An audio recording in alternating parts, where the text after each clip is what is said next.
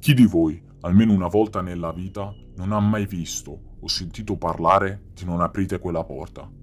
L'omonimo film del 1974 diretto da Tobe Hooper è diventato un cult del genere horror. Avete mai pensato che tutto ciò che viene rappresentato, i temi trattati, non fossero solo frutto di una fantasia deviata? Beh, se in qualche modo siete arrivati a questa conclusione, non vi siete affatto sbagliati. Molti hanno passato notti insonni nel pensare a questo terribile personaggio. Vi posso assicurare che i migliori mostri non sono quelli inventati, ma quelli che esistono davvero.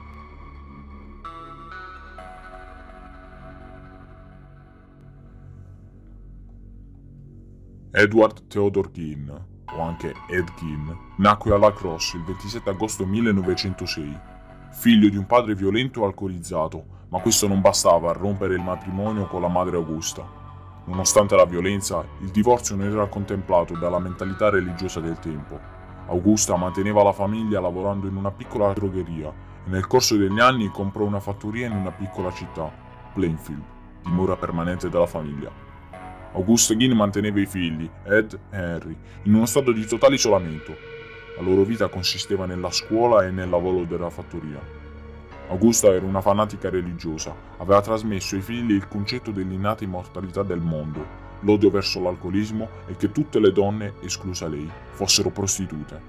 Inoltre il sesso era accettabile soltanto al fine di procreare. Ogni pomeriggio leggeva ai propri figli la Bibbia, in particolare passi dell'Antico Testamento dove si parla di morte, omicidio e punizione divina.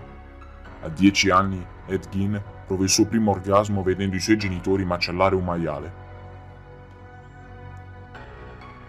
Dopo che il padre George morì nel 1940, Henry incominciò a rifiutare il punto di vista della madre e cercò di convincere anche Edward. Nel maggio del 1944 i due fratelli si trovarono nel bel mezzo di un incendio nella fattoria.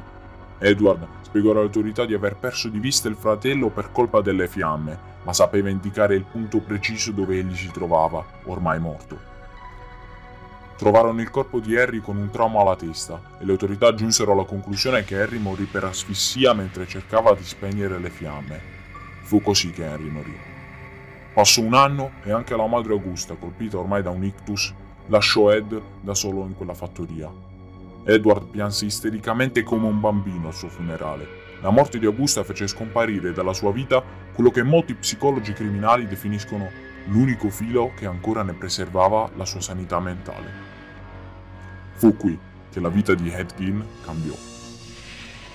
Il 17 novembre 1957 la commessa di una drogheria dal nome Bernice Warden sparì nel nulla. Fra i sospettati emerse anche lui, Ed, poiché secondo le testimonianze era stato l'ultimo ad avere avuto contatti con lei. Durante l'ispezione di un capanno di Gin, gli agenti scoprirono il cadavere di Bernice Warden, senza testa, appeso per le caviglie e aperto in due a partire dalla vagina. Le mutilazioni erano state inflitte post mortem. La donna era stata uccisa con una carabina calibro 22. La testa fu rinvenuta in un'altra stanza della casa, con due chiodi conficcati ai lati.